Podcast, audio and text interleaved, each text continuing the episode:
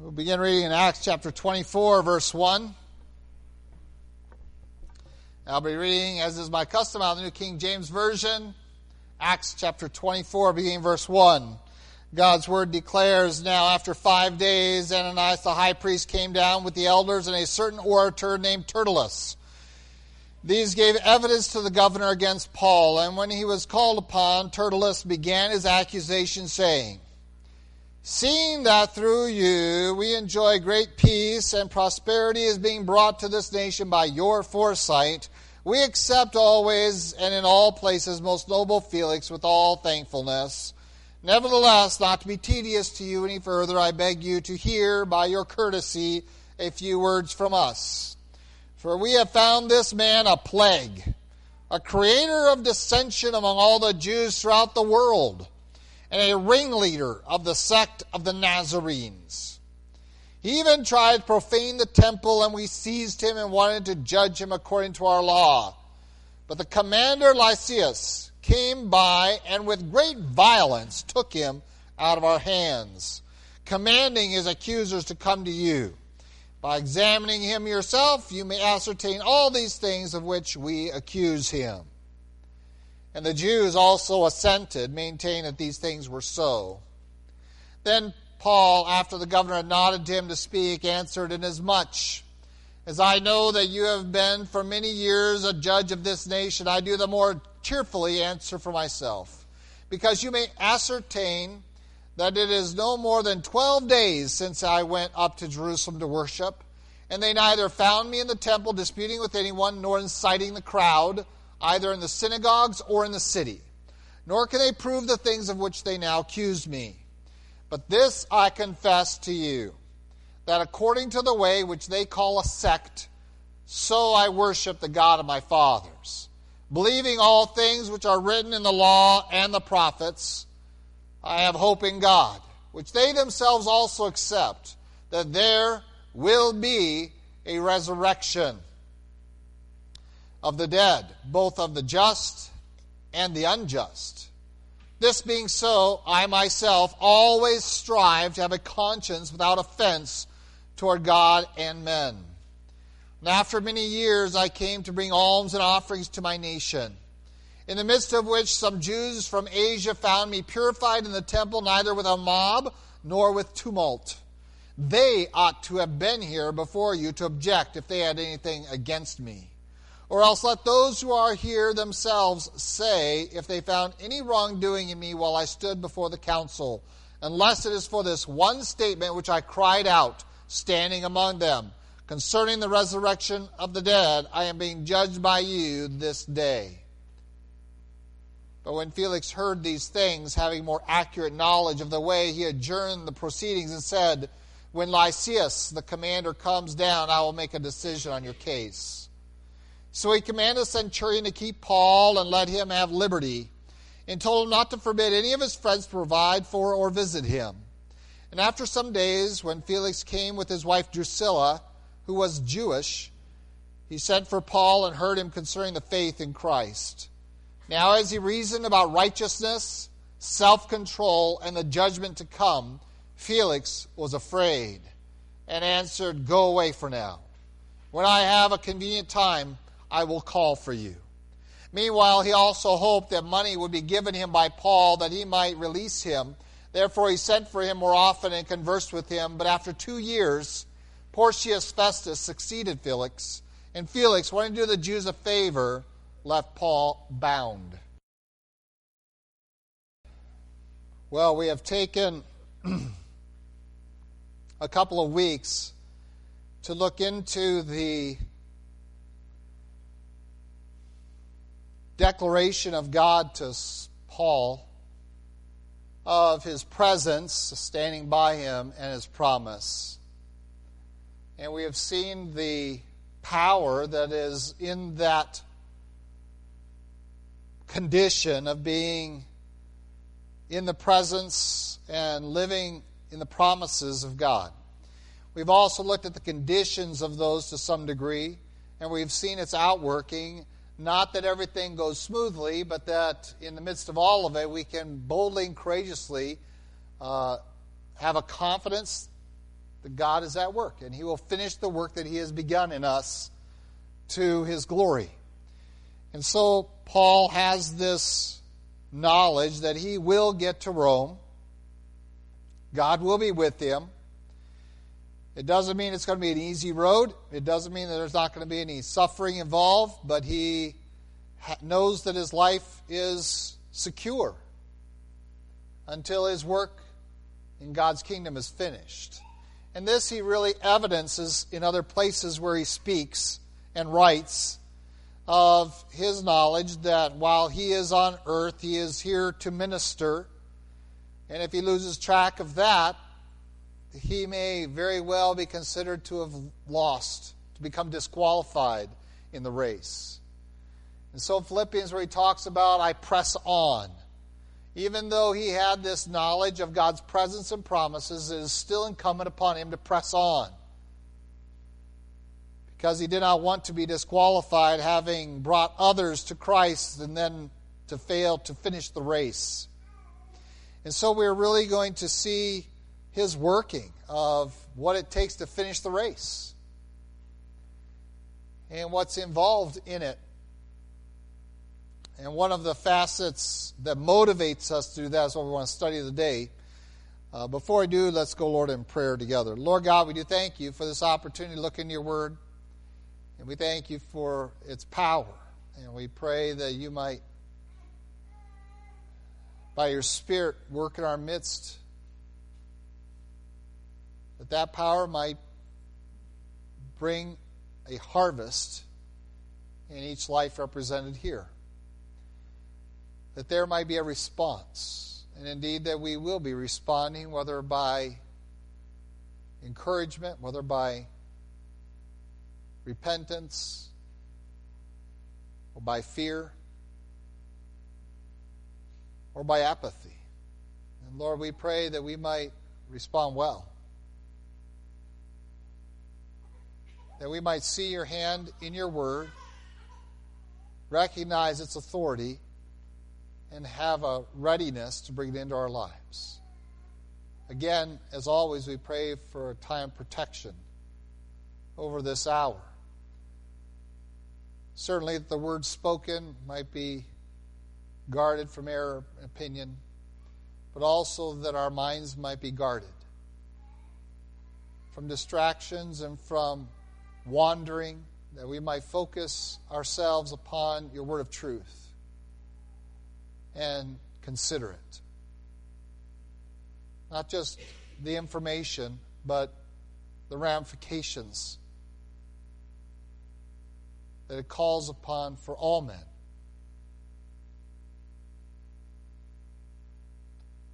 We pray your help in all of this in Christ Jesus' name. Amen. Well, Paul has not been torn apart. He has not been slaughtered by 40 men. He has now been brought before Felix. His accusers have arrived, and they are bringing their big guns. They have brought in great orators, and we might look at the oration and say, that's a great oration. But apparently for the day, it was so considered. We have Paul confronting his enemies before a court that largely is only interested in the case as it revolves around keeping the peace in Jerusalem on behalf of Caesar.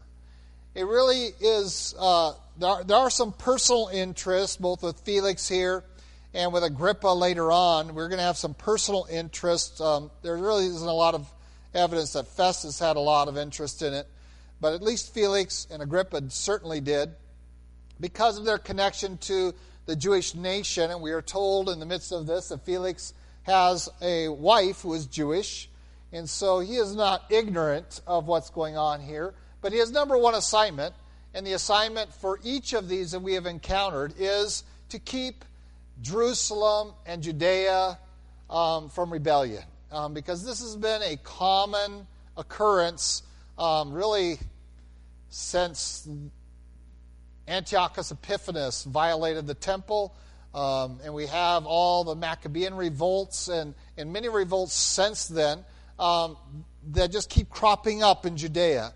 And that is their primary interest. And that really goes all the way back to Christ's trial as well. The primary interest isn't really to mediate in their religion.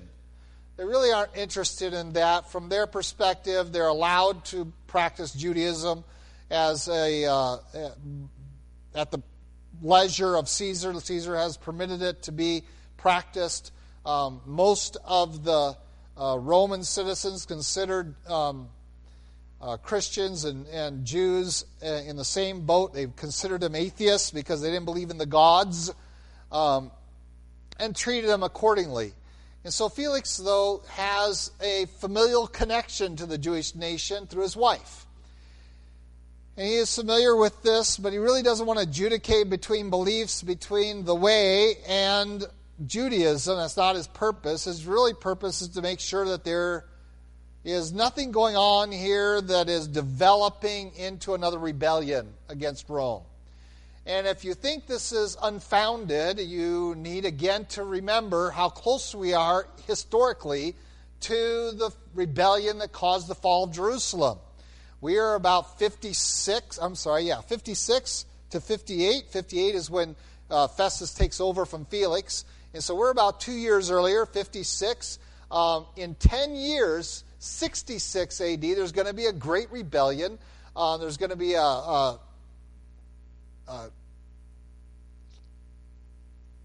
riot, essentially, in Jerusalem. It's going to cause a war that will disgrace one Roman general, if you will, and will then bring in Titus to finish the job, and will create huge problems for Jerusalem and eventually her entire collapse, and the temple will be destroyed. So we're just 10 years away from that. And so this is a very real danger in Judea. And the Romans were all about finding and destroying those that would raise up this kind of rebellion that's in the heart of the Jews. And they just know these people are like that. And by the way, this isn't anything new. If you go back and read into Ezra and Nehemiah, one of the letters that their opponents, and that's the rebuilding of Jerusalem, one of the letters that the opponents write back to the Persians, Cyrus and those, is, listen, you don't know the history of these people. These people are stubborn and rebellious, and they cause problems for every king that's ever been over them. Even their own kings couldn't keep them in control. And so this is their history, going back hundreds of years.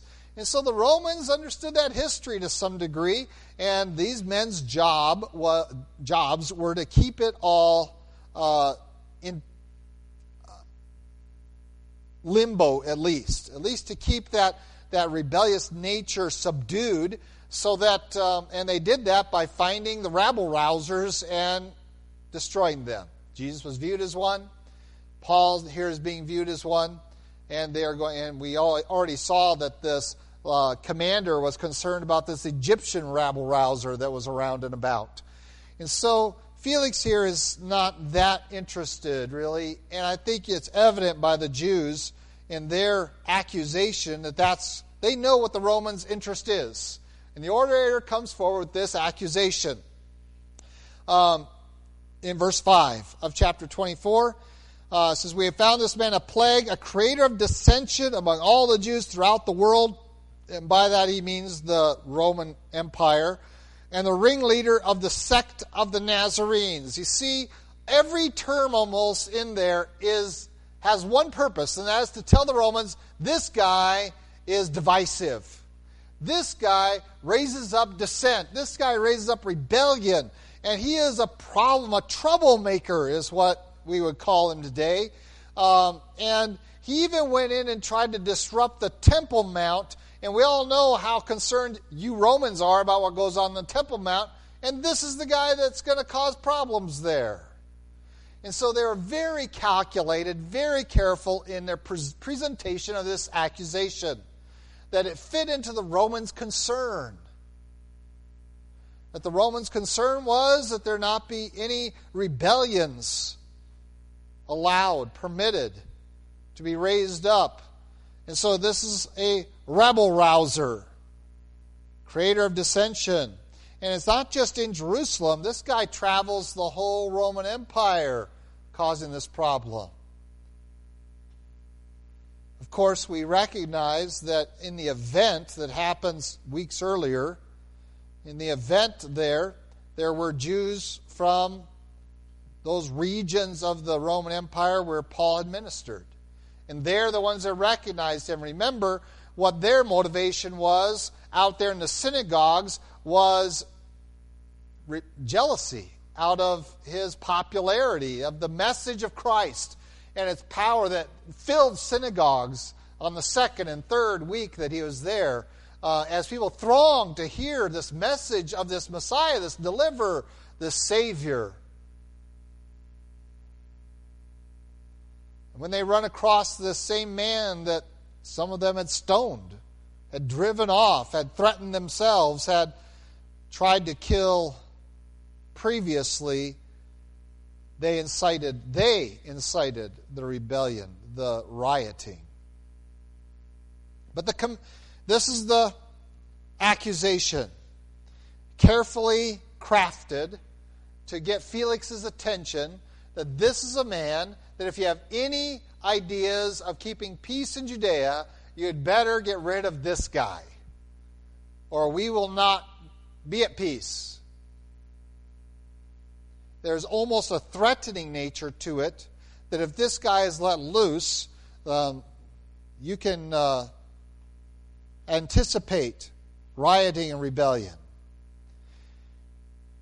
And again, the expectation is, of course, dismissive that we were violent. They always want to dismiss their own predilection towards violence against the men of the way, which we had seen what it had done. Paul had seen firsthand when he was still named Saul and seeing their treatment of Stephen.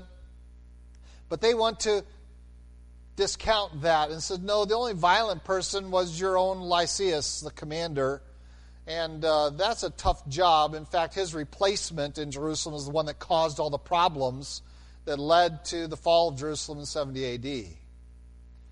And so we find that they want to displace anything upon themselves. They want to carefully identify those facets of the Roman interests that they think they can accuse Paul of violating. And of course, the Jews who come with them nod their head, they agree. Everything is just as they said. They have to have witnesses. But we find later on by Paul's testimony that who they failed to bring were any of the original men who pointed Paul out in the temple. The men who weren't from Judea. The men who weren't of that region, none of them are there. The likelihood is, because they were on pilgrimage and were coming into Pentecost, that they had returned home is the evidence, or they were simply not brought in. And Paul's going to make that a point, that if you want to really level an accusation, let's get past all his generalizations, and let's bring some proof, and let's bring forth the actual witnesses who identified me in the temple, and let them tell you what I was doing when they grabbed me. He had his witnesses because he was going in there paying the way for several men to be purified who had taken vows, become Nazarenes, the Nazarite vow.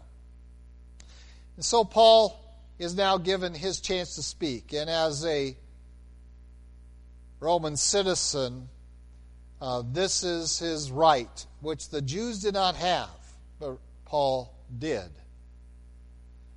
And so we have, beginning verse 10, his response. And we do not have the flattery and the aggrandizement that we see from Tertullus, the orator. But we have a sincere response of a man who's going to stand his ground. He recognizes the authority of Felix, and let's start right there. I know you have been for many years a judge of this nation, and I do the more cheerfully answer for myself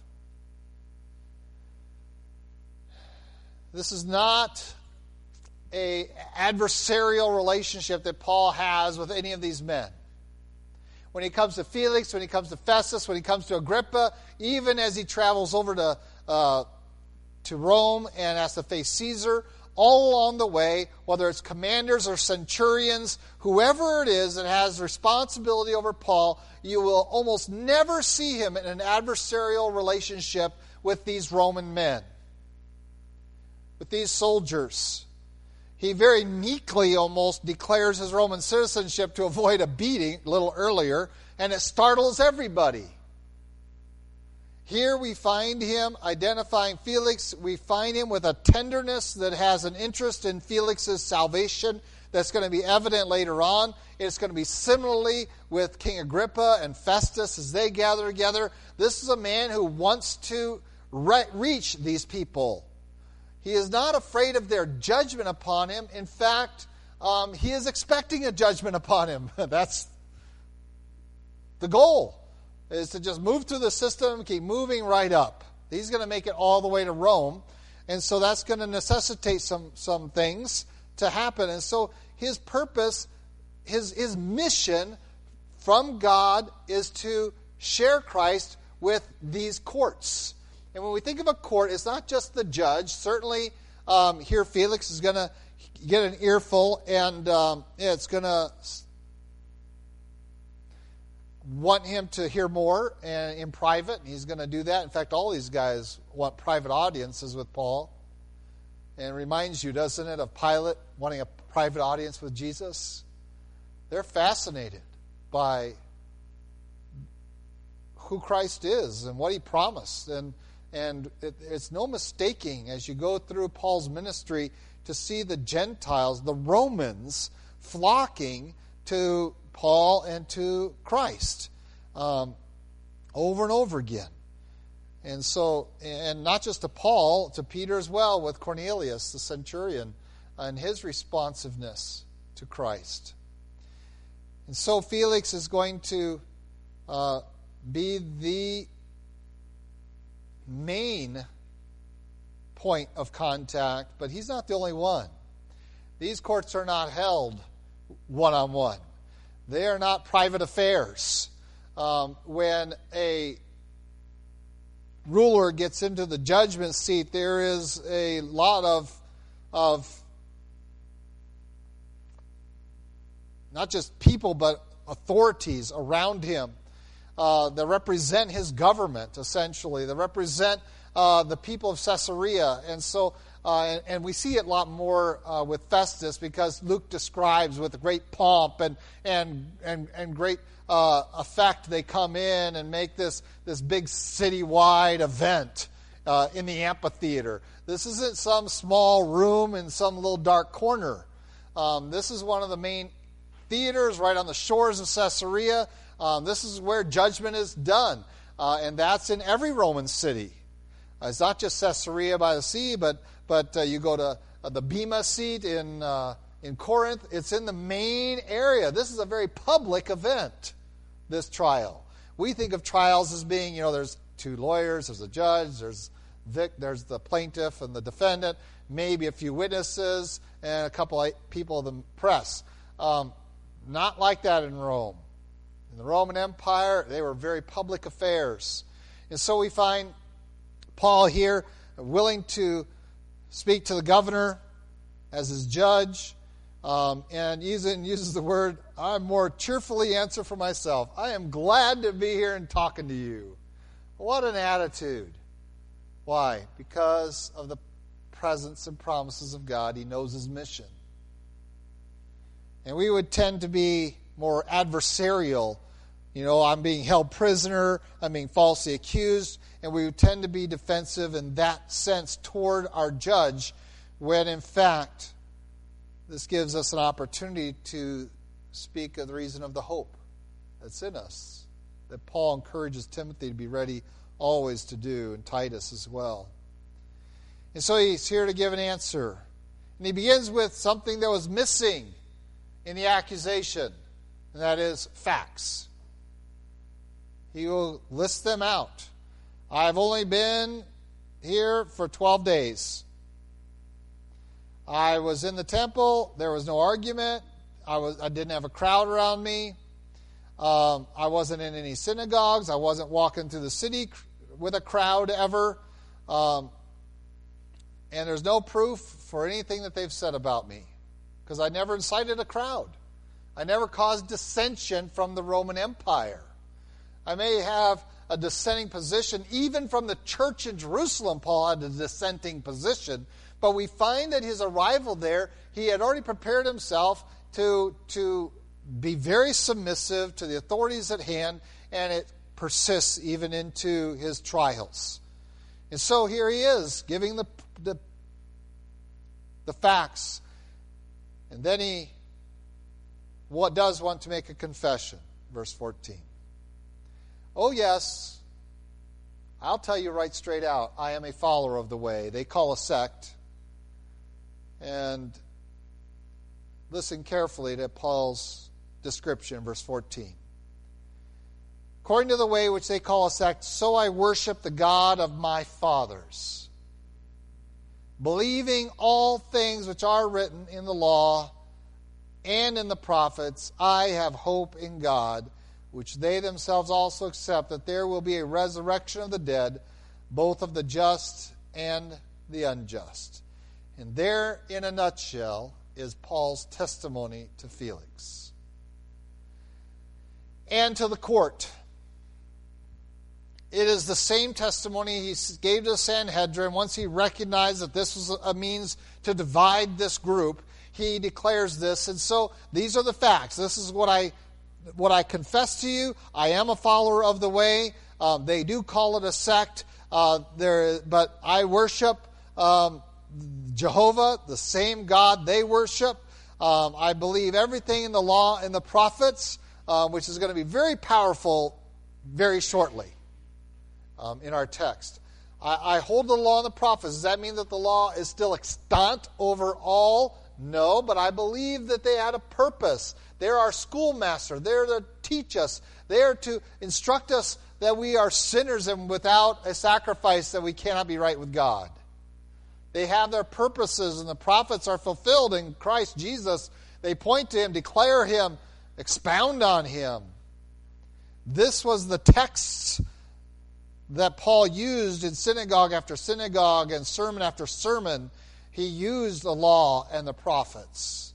They were the only scriptures he knew.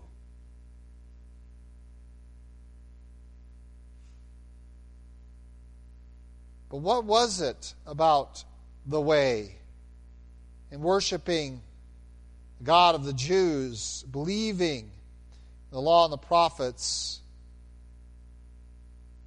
is that he has hope. And this is not wishful thinking that we often associate with hope. The Greek idea and the Jewish idea of hope is a sure, confident future event. It is something that I know is coming, but I have not yet experienced. It is like your paycheck at the end of the week or month or whenever you get paid. You hope to get paid. Now, that, in our vernacular, in our language, it's like, oh, I'm worried that they might not pay me. No, in a usage here is an expectation. I expect to get paid at the end of the week or at the end of the month. That's when my payday is. And so I have a hope for my payday. Not that I think my business, the company I'm working for is on shaky ground, there might not be a paycheck, but rather that it's an expectation I have, I confidently have it, and I just haven't experienced it yet, and I can tell you it's coming.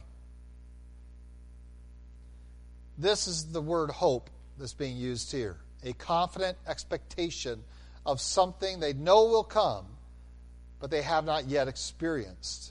And so he hopes for something in the Lord, built on a belief in Jehovah, built on the law and the prophets, is this confident hope, and that is summarized in the last half of this verse by the resurrection of the just and the unjust. And again, we come back to it. And have we not seen this as the theme throughout Acts, that Luke focuses in on this over and over and over and over again. More than any other writer, Luke focuses in on the resurrection as that most potent part of the Christian message. You crucified him, God raised him from the dead. You crucified him, God raised him. Cruel hands crucified him, but God raised him from the dead. Again and again and again and again, Luke pushes forward to Theophilus. This is the power of Christ, that he is crucified and is risen. While Paul and others focus on the propitiation and the atonement of the blood sacrifice of Christ, which was necessary and is a powerful thing, especially when you get into Hebrews and other passages, for the Jewish thought of him as being the last sacrifice. For Luke, coming at this more from a Gentilian perspective that didn't necessarily always understand the power and value of that sacrifice to him, and for Theophilus and those that he spoke with, it was the resurrection. It was a resurrection that stopped Mars Hill in their tracks, where now we have to decide, do we accept this or do we reject it? I have to think about this now. This guy is saying that people come back from the dead. And he really means it. And he expects himself to come back from the dead. And he expects me to come back from the dead. Resurrection isn't just for the just. It's also for the unjust. And we're going to see what that entails if we really consider that. And the Roman world was considering the power of this resurrected one, what it meant. Even the Jews didn't agree on the resurrection. Hence the division of the Sanhedrin between the Sadducees and the Pharisees. And so Paul brings it to this crystallized point of saying this is about the resurrection. And so what is the effect of having a hope in God that there will be a resurrection? What is it produced in Paul? And we're going to see two different responses, and they are going to be the two extremes. One is going to be a fanatical, sure, confident hope in the resurrection, what it produces. And the other one is going to be a thoughtful consideration of, oh man, what if there really is a resurrection? Rejecting it offhand and not thinking of it or considering it or calling it a fairy tale, that is not an extreme reaction. That's a mediocre one. That's a thoughtless one. It barely even counts as a reaction. It's a discounting. But to genuinely meditate on the idea that there is a resurrection, for Paul, we're going to see in this one passage the two extremes. Here's Paul. What does it mean that there is going to be a resurrection, both of the just and the unjust, to the believer? Verse 16, this being so, since this is my hope, I myself always strive to have a conscience without offense toward God and men. Brethren, we believe in the resurrection. That means that you are going to answer to God after death. What's written on your tombstone isn't important. What's in your little blurb in the newspaper isn't the end of the story, the obituary. What people remember about you isn't of great concern any longer to you. When we have the sure hope of the resurrection, we recognize what that means. That when Paul says to be absent from the body is to be present with the Lord, that we usually say, well, that's very comforting, it's exciting, but it's also recognizing I am in the presence of the Lord, my judge. And all this life he will examine and has been examining. And he will try it by fire. See what's wood, hay, and stubble, what's gold, silver, and precious stones. What's enduring? What wasn't enduring? What was silly? What was sinful? What was pleasing to him? What was displeasing to him? And Paul says, because I have a hope in God that there will be a resurrection of the dead, of the just and the unjust, I always strive to have a conscience without offense toward God and men. You might say, well, the law has just proven that you can't have a clear conscience. The law keeps touching your conscience, doesn't it? You're a sinner, you're a sinner, you're a sinner. He says, I believe the law and the prophets. The law points to my sin. The prophets declare that there was one who will come who will clear your conscience of sin and impute to you righteousness that is beyond anything you can attain. And so the beginning of a clear conscience is that touch of the law to our spirit to recognize that my conscience isn't clear before God. I am loaded down with sin. And every time I choose wrong. And when I do choose right, usually it's for selfish motives. And even my righteousnesses are filthy rags before him. Isaiah. So the law and the prophets, they call us to this, to our unclean conscience. And we have to keep bringing these sacrifices over and over and over again because I keep sinning, I keep violating the law. I can't meet God's minimum requirements, let alone the perfection required to be in his presence.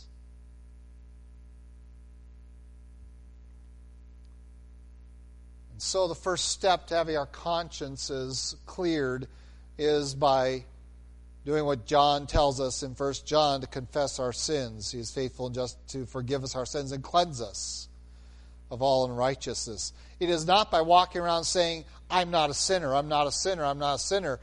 John deals with that, doesn't he? You walk around saying you're not a sinner, you're not doing anything wrong. I'm not doing anything wrong because I've just justified myself by saying that anything I do can't be wrong because I'm doing it. John deals with that. He says, you're a liar. And you're calling Jesus a liar. You're calling the law and the prophets liars. And the fact is that we don't have clear consciences. We know we've done evil.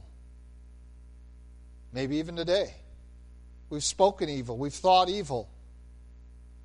We don't have a clear conscience. And so the law pricks us over that and jabs us and reminds us. And so when Paul says, because I believe there's a resurrection, I strive I want a clear conscience, always to have a clear conscience without offense toward God and men. There is a social part of the law as well, that when you offend, be offensive and disobedient to your parents, when you steal from your neighbor, when you lie to them, when you covet their stuff, when you sleep with their wives or husbands, you're an offense to men. It's sin as well. Paul says, I want to strive to have a conscience that's free of that. That begins by not denying sin, but rather receiving the sacrifice for sin, Jesus Christ. And his power over sin is evidenced not just by his death. Lots of people died on crosses. Tens of thousands of people died on crosses. To the Romans, dying on a cross wasn't anything spectacular. Happened almost every day. I'm sure across the whole Roman Empire it did happen every day. But this one rose from the dead. He conquered sin and death. And to be taken down from a cross, buried, and 3 days later to be risen from the dead meant something to a Roman official because they knew that you don't get off a cross till you are dead. They were experts. No swooning. They knew that if this guy was crucified, there's no way he came down off that cross with any spark of life left in him. They would have broken his bones. They would have his legs. They would have made sure he was strangled to death. They would have made sure he was lifeless. Every Roman official knew that. Dead, dead, dead. But he raised again. This was no comatose state he went into. They knew he was dead, but he rose again. And so this penalty now has been paid, and the power of the resurrection talks about clearing my conscience. And now, in response to that, I strive every day by either confessing and asking forgiveness of sins I have committed, and also of striving to deal with sin and to avoid temptation and to respond to temptation with righteousness and truth. That's how I react, strive every day. Because I believe in the resurrection, I have to answer to God. I'm going to see Him face to face.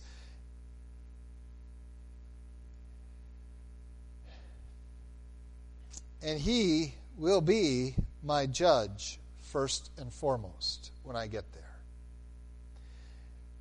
I want to share with you, He'll be your judge there at the Bema seat, judgment of Christ over His church. Not to determine whether you're going to be given access to heaven, but what you have done in this time to not cause offense toward God and men, and to serve Him. Paul understood that, and he speaks it eloquently in Philippians. And I keep going there because of that declaration, again, tied over and over again to the resurrection. Verse 9 of Philippians 3 says, "And be found in Him, not having my own righteousness, which is from the law, but that which is through faith in Christ, the righteousness which is from God by faith, that I may know Him and the power of His resurrection and the fellowship of His sufferings, be conformed to His death, if by any means I may attain to the resurrection from the dead. Not that I've already attained or I'm already perfected, but I press on that I may lay hold of that for which Christ Jesus has also laid hold of me." He goes on, striving, forgetting those things that are behind, I press toward the mark, the high calling of Christ. This is the response of a meditative understanding of the hope of the resurrection. That if we are people who believe in the resurrection, that we're going to be resurrected, man, how do I want to live when I have to face Jesus one day and explain my life to Him? Give answer for the choices I've made, for the motives that drove me, for the words. Every idle word, the Bible says. And there is a certain fear that I don't want to be ashamed on that day.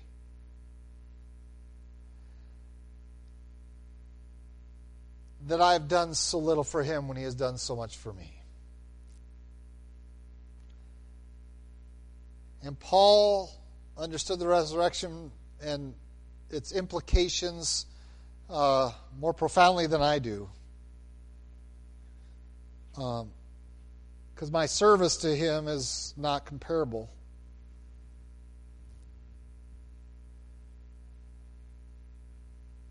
We will answer to Jesus Christ for how we live our lives. Every word, every thought, every act. Doesn't matter whether you're just or unjust, you'll answer to Him.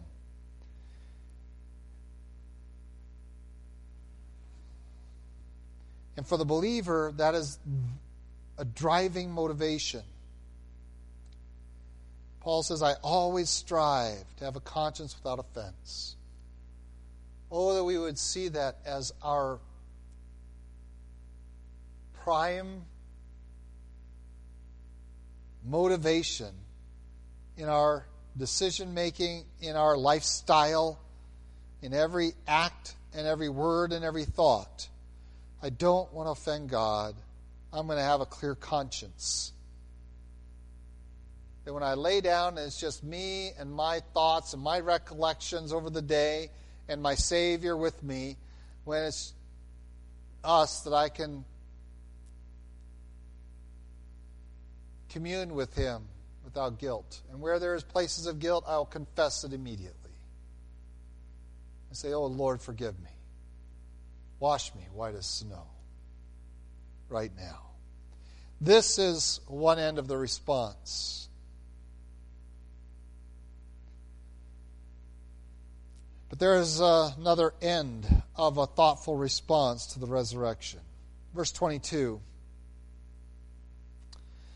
When Felix heard these things, having a more accurate knowledge of the way, and more accurate than who? Well, we would assume than the commander of Jerusalem, who wasn't up to date on it, but Felix had heard of it. He'd been around, and remember, myriads of Jews have come to know Christ as their Savior. He adjourned. He's disturbed a little bit by what he's heard. He realizes this is about the way versus Judaism. And he's got a Jewish wife. The testimony and the message of Christ, the resurrected one, is very real. Remember, please, that there are still people alive in Judea who saw Jesus alive after he was dead. They're still around. They had walked with him. They had talked with him. They had eaten with him. This is something that was provable by many, many witnesses and could not be proven false by the Jews or the Romans. They couldn't silence it because it was true. And so he makes a reason to delay any decision. I'll wait for the commander to come, which really isn't the issue. It's really about his interest in the way. He gives Paul great liberty. We see in verse 23, which we've seen elsewhere. But I want you to look in verse 24 and 25. It says, after some days, Felix came with his wife Drusilla, who was Jewish, sent for Paul and heard him concerning the faith in Christ. And now we have the private or semi-private interchange. Much like Pilate had with Jesus, let's go in, let's leave the court. Let's leave the open area. Let's come in here and just you and me talk. I want to hear some more of what you have to say. And Felix pulls Paul in, gets his wife, and many have questioned her interest, and maybe she is the one who has heard of and been interested in the way of Christ. And he brings her, and they want to engage Paul in this private, semi-private, just the two of them and him, interchange. And they wanted to hear him out about this one who was raised again. And the resurrection, when it is thoughtfully considered, has this other response.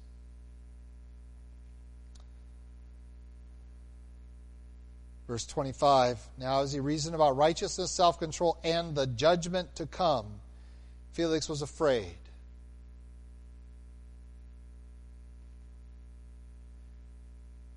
If we thoughtfully consider,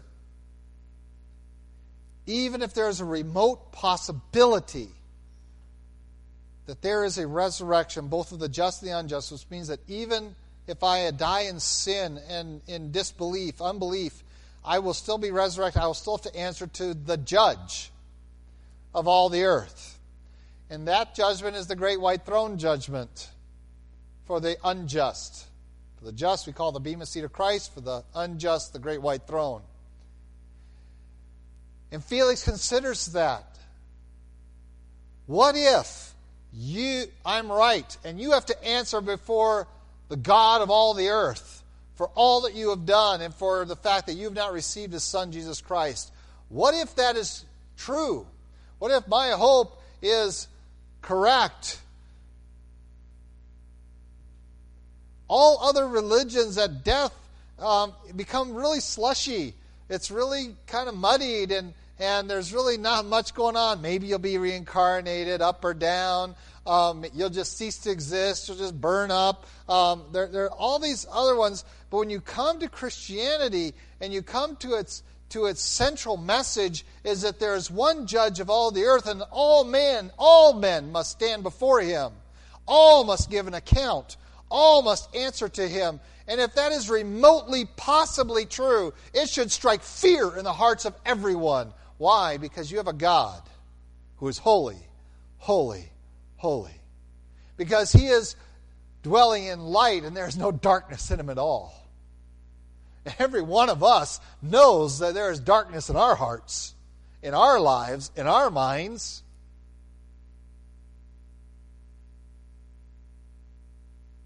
And Paul begins, and I'm sure using the law and the prophets, because those are his scriptures. He talks about these powerful three facets that we don't hear much about today. What is true righteousness? What does it really mean? And the law defines it very well. You can't meet that standard. What is self-control? Wow. There's something nobody wants to talk about anymore, not even Christians. We are not animals. We have a will. Self-control is about sovereignty. It's about your will. When you hear the term self-control, put your will right there. That's where it lands. That's where your will belongs in the Scripture. Don't sit there and say, the devil made me do it. That's what they said when I was a little kid. I remember at camp, kids' T-shirts, devil made me do it, ha, ha, ha. I am absolved of responsibility because the devil made me do it. That later grew up into the way your parents raised you made you do it. Society made you do it. Your peers made you do it. The drugs made you do it. My disorder made me do it. That's what we've gotten to today. I have this disorder. I can't help myself. Yes, you can help yourself. It's called self-control. That's where your will is. That's where your self-sovereignty lies, that you have control over you. And so he approaches him and says, here's what real righteousness is. Here's what self-control is, where your will is engaged. And here's the judgment of God. And when you line those three up with an overwhelming understanding that there's a resurrection, it is a frightening thing. It ought to be. Because none are righteous, no, not one. None who understand, none go after God. They've all gone out of the way. They are together become unprofitable. There's none that doeth good, no, not one. And yet, you have a will of your own that can choose. Which means that every time you don't do right, you've chosen not to. No one made you do it. No one else is to blame. No one else should be judged for it. No one else should take the penalty for it. You are fully responsible. And there is a true judge, a good judge. And a good judge judges.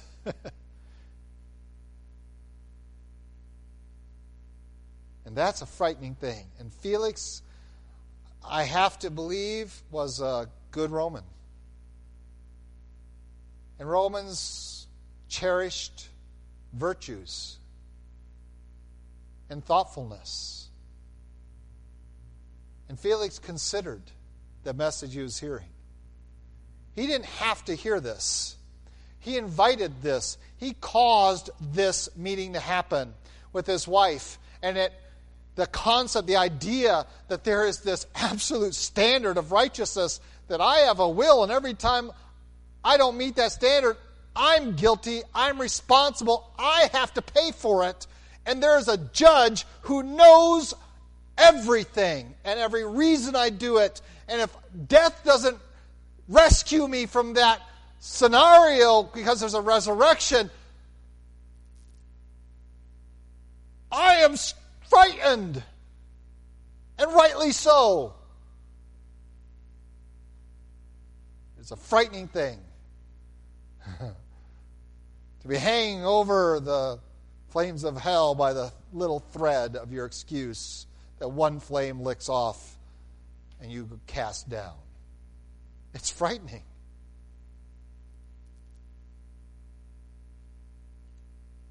And we've extracted that fear from the message of the cross. And we've done such damage to our message by quickly not letting people meditate and become frightened of God and of the judgment to come, that they have to answer for every decision that they made, that they cannot displace it. They cannot blame their parents. They cannot blame society. They cannot blame their education. They cannot blame their economy. They can't blame the politicians. Well, they're really good at blaming everybody but themselves. Displacing blame is what we've perfected. But when you consider self-control, you have your own will. Therefore, you're responsible for every single idle word. Forget all your actions. Forget your thoughts. Every idle word you're going to have to answer to God for. Every word you said in anger, in frustration.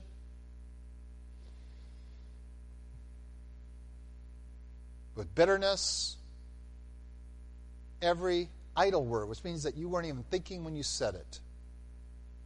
But God was listening.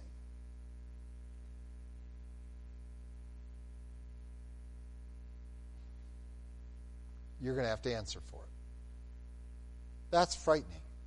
And Felix understood. Give him credit.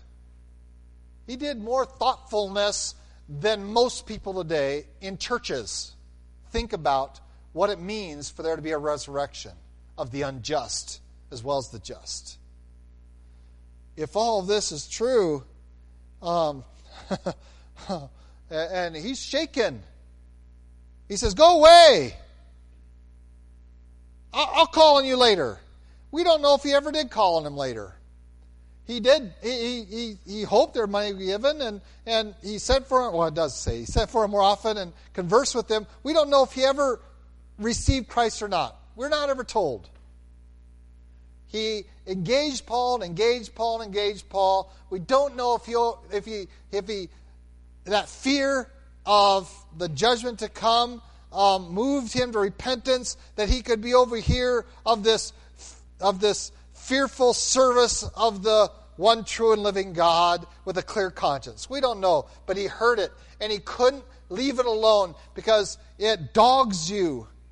Once you are confronted and truly contemplate the resurrection of the just and the unjust, and that there is a righteous, holy, holy, holy judge of all the earth, it transforms your thinking. And that's why so many in our society don't want to hear it. La, la, la, la, la, la, la, la. That's their response. And they call it fairy tales, and they don't want to consider and meditate on it. What if there is a resurrection and a righteous judge that I have to answer to for every choice I make, that I can't blame anyone else against this absolute standard? That's a courtroom I don't want to walk into.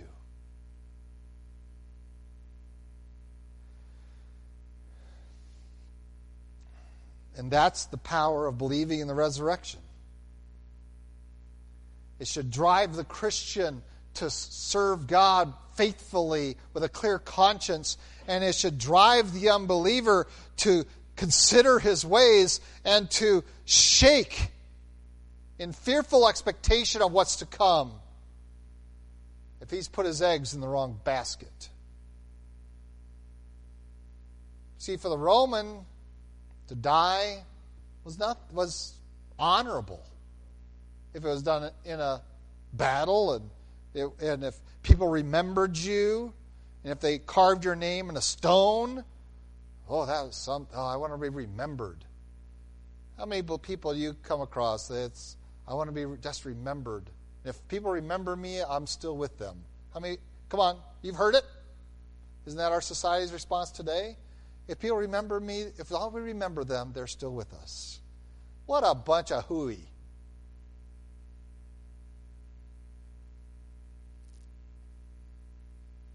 There's a resurrection. The one who does remember everything you are, have said, and have done, and thought is the judge of all the earth that you will have to answer to face one day. And that ought to shake you. And it shook Felix. He was afraid considering that.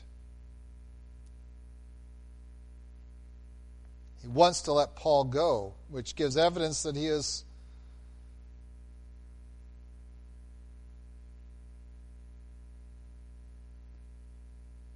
positively disposed to his position. But we're not told. Felix simply drops off. He's replaced in the Roman era. But we do find that he keeps Paul bound for one reason. That is to keep peace in his district. He wants to keep the Jews happy.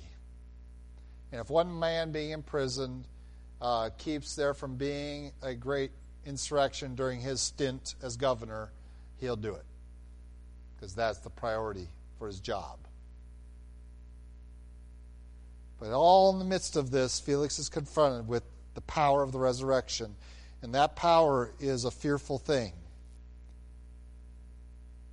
Because it calls you either to serve God with a clear conscience or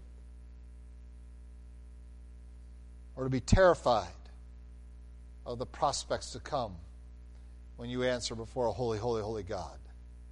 And the question is, are you ready? Are you ready to answer? I'm not. Oh, I've received Christ as my Savior, but I see areas of my life that I say, I don't want to stand before my Savior and have him think of that activity, that thought, that idle word. I want to serve him better with a clearer conscience, not just with God, but with my fellow men. And by his help, we strive to. Not that I've already attained, but I press on. One way or the other today, the resurrection should invoke us to a fearful expectation. Let's pray. Lord God, we do thank you for your love for us. We thank you again for Paul's testimony and his hope in the resurrection, but also the force that it drove throughout his days to serve you faithfully and in righteousness, and to keep his conscience clear before God and men. Lord, we thank you for his testimony. And we recognize that we also have a will to choose likewise, that we will be held accountable for those choices. Against not our standard, but yours. And Lord, our prayer is that we might seek deliverance from your Son, Jesus Christ, that we might be ready always to confess our sins, to have them cleansed, that we might receive the righteousness of Christ, be renewed in your spirit day by day. And Lord, we pray for the lost around us, and we so often, so desperately want them to come to you that we aren't often willing to allow them the guilt and the fear and the agony and the misery that it takes for them to consider your path. And so we water your message down to make it palatable. Lord, forgive us. And Lord, as we encounter people who are fearful because they've really thought this, Lord, help us to continue to share with them the way of Christ through your word, with the law and the prophets. We pray things in Christ Jesus' name. Amen.